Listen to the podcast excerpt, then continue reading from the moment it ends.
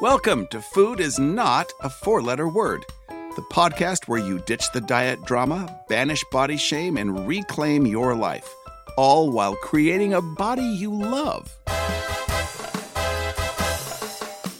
When it comes to body drama, your host, Carmela Ramalia, has been there, done that, has the t shirt, and wrote the books. And now, here's Carmela. Hello, hello, my friends. It's me, Carmela from Happy Calories Don't Count with episode number 22 of the Food is Not a Four Letter Word podcast. How are ya? All right. Well, for those of you who are new to me in podcast land, I start each of these shows with three deep breaths. So please play along with me. Let's take a deep breath in and exhale. Another deep breath in and exhale. Last one, all the way down to your toes. Deep breath in and exhale. Yay! Thank you so much for playing along. And this is actually kind of a really big deal. So, I do these three deep breaths at the beginning of every episode one, to ground myself and help myself connect with my body, and two, to model for you how quickly and easily you can take a beat, take a breath, and ground yourself and connect with your body by taking a breath. And there is also something really special, really um, mystical and magical. And even from a psychological perspective, about taking that moment um, regardless of what's going on in your life, you know, whether it is you caught yourself in the mirror from an unflattering angle that you weren't expecting and you kind of go, ugh, or your jeans are a little tight, or you're anxious about something on the menu at a restaurant, whether it's any of the topics we deal with here on this podcast, or whether it has to do with something at work or a personal issue with your relationship or what's going on in the world, any of those other types of topics, when you take a beat and you take a breath, you give yourself just just this half a second, just this moment to be able to return to your center, to find your balance, to connect with your source, to harmonize yourself and get right with yourself so that whatever the situation is in that next moment, you are coming from a place of purpose and empowerment rather than from a place of reaction and fear. And so, this is a really valuable tool to have in your toolkit as you are navigating life's challenges and working to create a body and a life that you love. And that's what this podcast is about. I help you get out of diet drama land. Uh, all of the dysfunction, all of the the drama, the anxiety, the pain, the shame, whatever you might have about food, exercise, your body, or your weight, whether it is just, you know, a little monkey on your back that you just can't seem to get rid of, even though you're the quote unquote perfect size and weight, there's this anxiety still running through your mind and your psyche. Not enough to really disrupt the quality of your life, but it's just kind of there. Uh, or to something like a full blown eating disorder, you know, that whole spectrum. We deal with it here. We heal and transform all of that stuff. And I give you the tools and skills that you need to be able to create results on your terms so that you can truly create a body and a life that you love. Now, in doing that, part of why I like to have a podcast is because it gives me time to wax philosophical on things that I see in the culture and things that I see on social media. And generally, it is something about a food issue or something that somebody said on social media about body positivity and how you just have to love your body and you know all of that kind of stuff. And then i comment it com- comment there i can speak. I comment on it from a happy calories don't count perspective. And what I wanted to do today is I wanted to take the craziness that is going on in the world right now and show you uh, how you can actually use the craziness going on in the world to help you heal your relationships with food, exercise, your body, and your weight. How about that for a spin on things? So, yeah, we are, we're in a moment, aren't we? right uh the the world i mean i don't yeah kind of the world because it's a, it's a worldwide pandemic but particularly here in the us you know there's a little craziness going on. um, and with the vaccine and the pandemic and the masks and the mandates and, and the people fighting the mandates and, and all of this kind of stuff, um, what I think is important about this moment is and and one of the reasons that I wanted to use this particular example on this show is because we're all dealing with it, right? So so we all have a common thing that we're all experiencing that I can use to compare and contrast to another common thing that we are experiencing if we're dealing with food and body drama and that kind of stuff. So one of the the particular skills I have in my toolkit, um, one of the ways that I like to engage in personal development and problem solving and things like that is if I'm running into an issue that I'm struggling with, uh, I, I try my best to look at the situation from all different sorts of angles because then perhaps maybe I'll get some clarity about how to solve my issue. Um, and then the other thing that I like to do is I like to see if anything else that I'm familiar with, anything else that I'm dealing with in a different area of my life. It does it's uh, even and even if it's not related, sometimes that's even better and to see if there are dynamics involved, relationships involved, perspectives, um, ways of coping with or dealing with or solving these problems in these other areas that I can apply to the thing that I'm struggling with right now. And that will also sometimes shed a light or illuminate a new path or a new perspective or a new option for solving my problem that I hadn't seen before. So, what I think is important about what's going on in the world right now is that because it's fraught. And and you see you see that there are two distinct sides. And that that's what's important. There there you and you see it because you see people wearing masks and you see people not wearing masks. And so you see that there are different points of view. And what i see emerging are like these two distinct camps. And one camp has its own set of data and values and how they would want to solve the problem. And the other camp has its set of data and values and how it would like to solve the problem. And each side thinks the other side's crazy and they're fighting with each other. Now, I don't really like that people fight with each other and things like that. And I would love it if we could all just get along in peace and harmony. You know, I'd like to teach the world to sing and all that good kind of stuff. But what's interesting is that because it is such a volatile time, and because there are two camps, you see opposition, you see contrast. And that's very, very important when we're talking about trying to get out of diet drama land and why it's so hard. So you see the contrast when you see people wearing masks and people not wearing masks. It's like you see the contrast if you are out in Nebraska, out in Kansas, and then you're driving west and suddenly you hit the Rockies and wow, there's contrast. You know something other than what you are. It's it's kind of like um, if you're out in open water and you've never seen land, you don't know anything other than water. And one of the reasons it's so hard to get out of diet drama land is that there is not really an opposing point of view for the cultural traditional diet and exercise model. It's everywhere.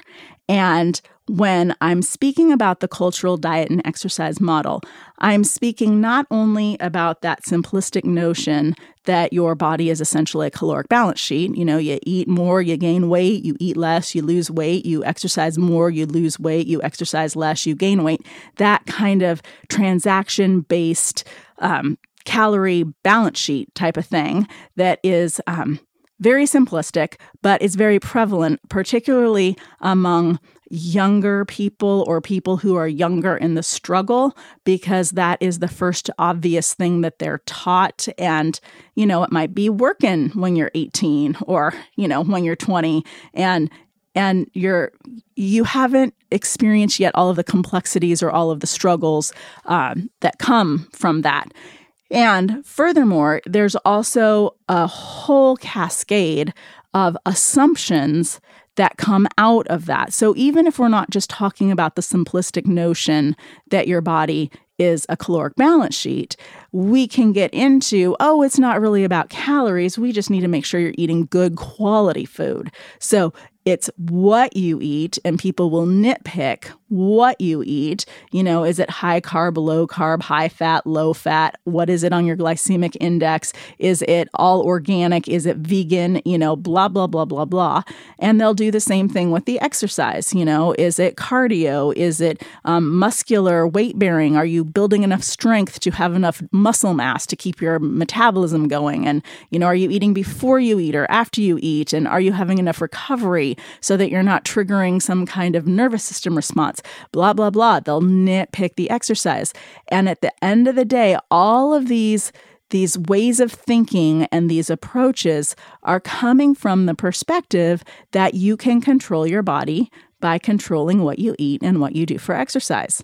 And while it is indeed true that you are responsible for what you eat, no one else is, you know, making you eat anything. No one else is making you choose one dish over another. Uh, and while it is indeed true that you are responsible for what you do for exercise, you know, no one's going to go to the gym for you. If you want to get the benefits of a cardio workout at the gym, you got to be the one that shows up. You know, you are responsible.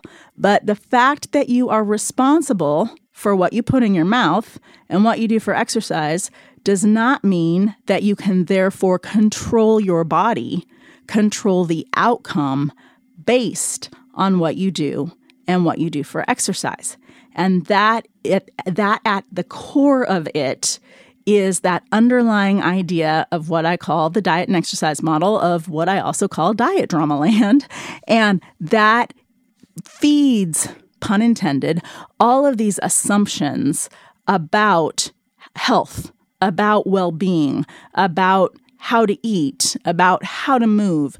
It uh, it fosters all of these assumptions about um, just everything in life. You know, it's like, well, well, are you taking care of yourself? Are you eating good food? And and the idea that it is simply a result of what you eat and what you do for exercise even in the medical community. You know when you when you go in and they're you know check taking all of your vitals and they take your height and your weight and if if there's something going on with your weight they're going to address food and exercise. And if they ever do get around to addressing the the psychological spiritual nature of things then it's always how do you use those disciplines to be able to be successful on a diet and exercise program. The problem with the diet and exercise model is that it demands that you disconnect from your body to be quote unquote successful. And it's that disconnect from your body, that teaching you that you can't trust your body, that creates all of the anxiety because you can't do what you're naturally inclined to do. You can't eat just because you're hungry or just because you're inspired or just because you see something that looks like it might be appetizing. You can only eat what and when that diet, that external authority, tells you you can eat. And the same is true for exercise. Now, bringing it back to the current moment, we don't have anything else. We don't have any contrast. Everything that you are going to see, whether it is in traditional legacy media or alternative media, you know, whatever is out there right now, is still fundamentally based from within that core diet and exercise model. So you might be on Instagram or on YouTube and you're following somebody who's who looks great and they're inspiring and they're going to coach you into how to take charge of your life with this 30-day challenge to, you know, clean up your diet or do this exercise program or whatever whatever and you see them and they look good and so you're you're attracted to this program and the person's energy And it's great. And it's coming from within that idea that you eat this certain thing, you're going to get a result. You do this certain activity, you're going to get a result. So everywhere you turn, you are seeing the manifestation of something born out of the diet and exercise model.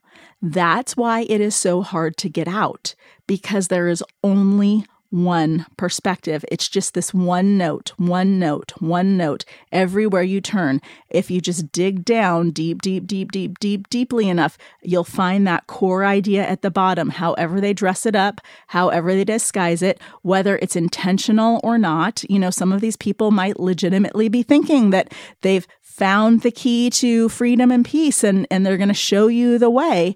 And if you drill down, drill down, because for whatever reason it's not working for you, you find underneath it all is that diet and exercise idea at the base of everything.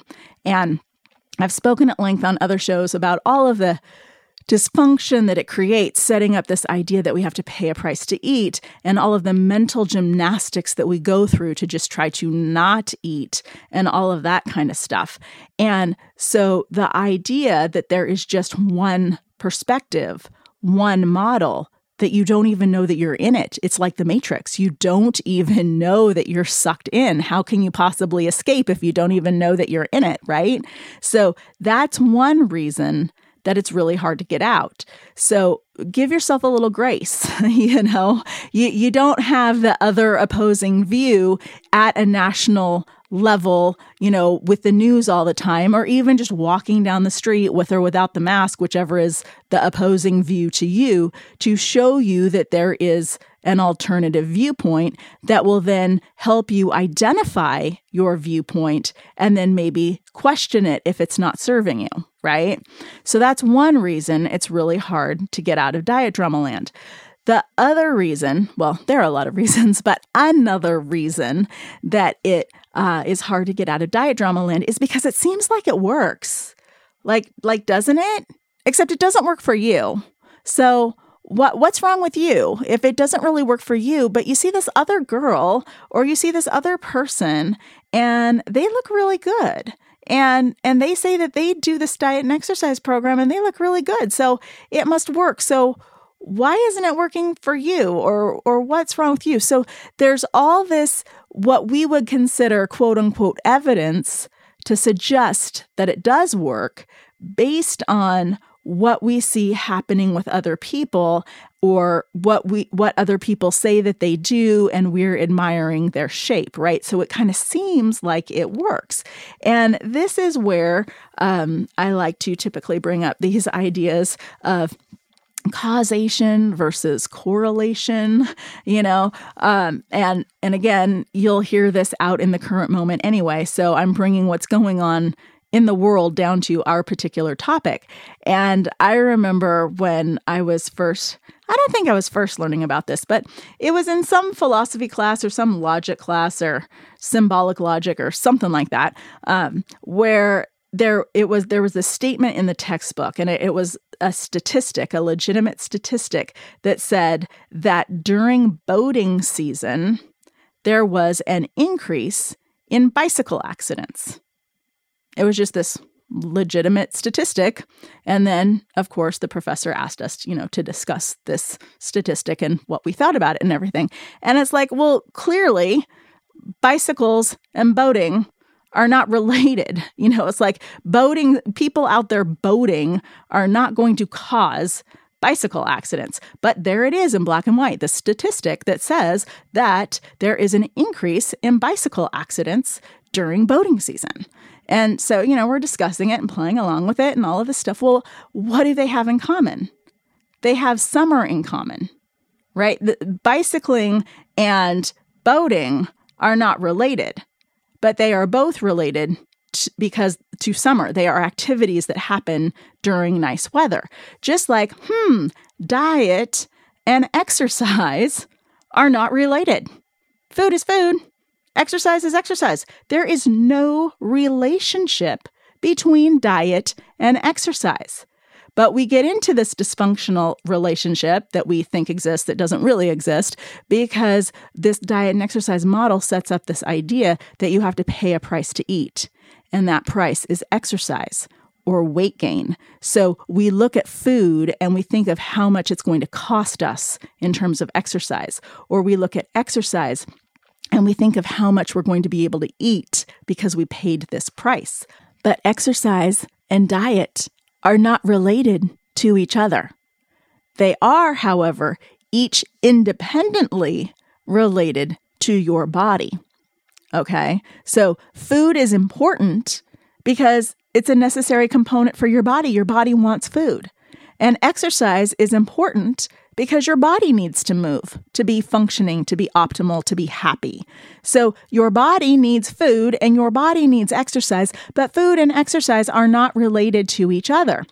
So there is a correlation between food and exercise because they're both related to your body, just like there might be a correlation between bicycle accidents and boating season because they're both related to summer. But then let's take this even further. And this is this is kind of where it gets into this little you know, rabbit hole of diet drama land when you're trying to really solve that problem from well, when you, it's a rabbit hole you get into, regardless of whether you're trying to really solve the problem from a scientific medical viewpoint or whether you're trying to solve the problem from an emotional healing your daddy issues viewpoint or even a law of attraction spiritual viewpoint. It doesn't matter what viewpoint you're coming from, it's the same rabbit hole you fall down into because even if, you know, it's boating season, and there are an increase in bicycle accidents because, hey, it's summer. The fact that it's summer doesn't necessarily mean that people are going to have bicycle accidents. You know, summer does not make bicycle accidents happen. It's just that because it's summer, there are more people out there bicycling than would normally be out there bicycling. And then because there are more people out there, the chance is increasing. The, the potential for accidents is increasing just by virtue of there being more people engaging in this activity. But the fact that it's summer isn't necessarily by definition making bicycle accidents happen. And I hear these kinds of leaps in logic and these kinds of um, fallacies happening all the time when I'm speaking with people or I'm hearing my clients or I'm just just listening to conversations that happen, you know, at the Pilates studio or, you know, in the grocery store checkout line or or wherever it is, right? So we because we all have this one viewpoint, which is the diet and exercise model. And because we have these assumptions that come out of that diet and exercise model, we will make all sorts of crazy leaps in logic about food or exercise, especially when it's relating to our results and particularly when it's relating to other people's results because they say they do X, Y, and Z and they look good. And I'm here to tell you that based on my own experience and that of working with countless people, countless clients, that there not only is there a distinction between causation and correlation, there is also the chance a very high chance actually that that person that has that physique that you admire that you really wished that you looked that good you know kind of thing that whatever their outcome is, their outcome is a result in spite of what they are doing in the specifics of their food or their exercise choices, not because of what they're doing. See, there's another little distinction there. It's it's subtle, but it's really big and it it has really big implications in terms of how you view the world, how you well the the world of diet and exercise, you know, and also potentially the world at large, but how you view your situation, how you view your body, how you view yourself, how you view yourself in the context of other people is that oftentimes quite often actually people are getting results in of what they're doing, not because of what they are doing. So, this is particularly important when people are engaging in that horrible comparison game. You know, whether you are comparing yourself to yourself, you know, of five years ago, 10 years ago, and you're like, oh my goodness, you know, now my skin is sagging, or I'm getting wrinkles, or, you know, my booty just isn't as firm as it was when I was 20, or you're comparing yourself to other people. You know, that is an insidious, insidious um, just unconscious behavior that a lot of people engage in. And all it does is serve to disconnect you from yourself and disconnect you from the wisdom of your body. It undermines the relationship you have with your body and it undermines your sense of self and your self esteem. And one of the healing components of all of these different perspectives is, is just that if you understand that, you know, that person that you see that looks really great, they how they look might have nothing at all to do with what they're eating and what they're doing for exercise. But because we're caught in this diet and exercise model, we kind of project all of this stuff onto them. We we project some sort of discipline or some sort of intelligence or some sort of inherent virtue onto this other person because they look good. So we're assuming that they're looking good by engaging in some sort of diet or exercise program that we don't have the will or the discipline um, or the the motivation to to stick to ourselves. And and that could couldn't be further from the truth right? So it's we get into all of these really crazy dynamics and dysfunctions when we start to compare ourselves to other people. Um, and then another thing that we do that's really really crazy is that we see somebody that we think looks great you know, has the body that we wish that we could have for ourselves. And so we project this happiness and this lifestyle, this shiny, happy life onto them, uh, which oftentimes in reality is is the furthest from the truth that it could possibly be. But we project this onto them because we think that if we looked as good as they did then of course we would feel good about ourselves and we would be happy and we would be awesome if we if we could only if we could only just get that body that we want. And because we see this other person having the body that we want we project all of that stuff onto them. And oh my goodness, I could tell you stories.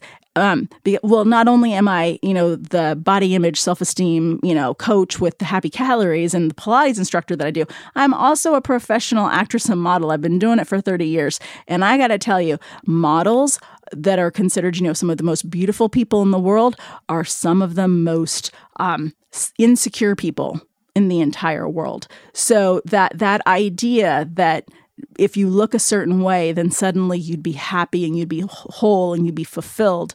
Um, that is a that is also another big fallacy. But because that's what's perpetuated in the media, either through you know general market forces and advertising and all of that or it's perpetuated through social media with all of the, you know, fitness trainers or the self-help gurus or the this or the that with their Instagram photos and their little stories and their reels and and whatever. We get sucked back into that one note that one hypnotic perspective that we don't even recognize that we're in. So that's what I wanted to bring to your attention today. Um, I wanted to use all of the craziness of the current moment in a positive way, right? Um, so, you know, we've got all of this drama going on in the world. So go ahead and look at the drama that's going on in the world. And then how can you use what you see going on in the world? How can you see other perspectives or see dynamics of what's happening? And how can you take those lessons and apply them to your struggles with food, exercise, your body, and your weight so that you can heal and transform them so that you can create a body and a life you love.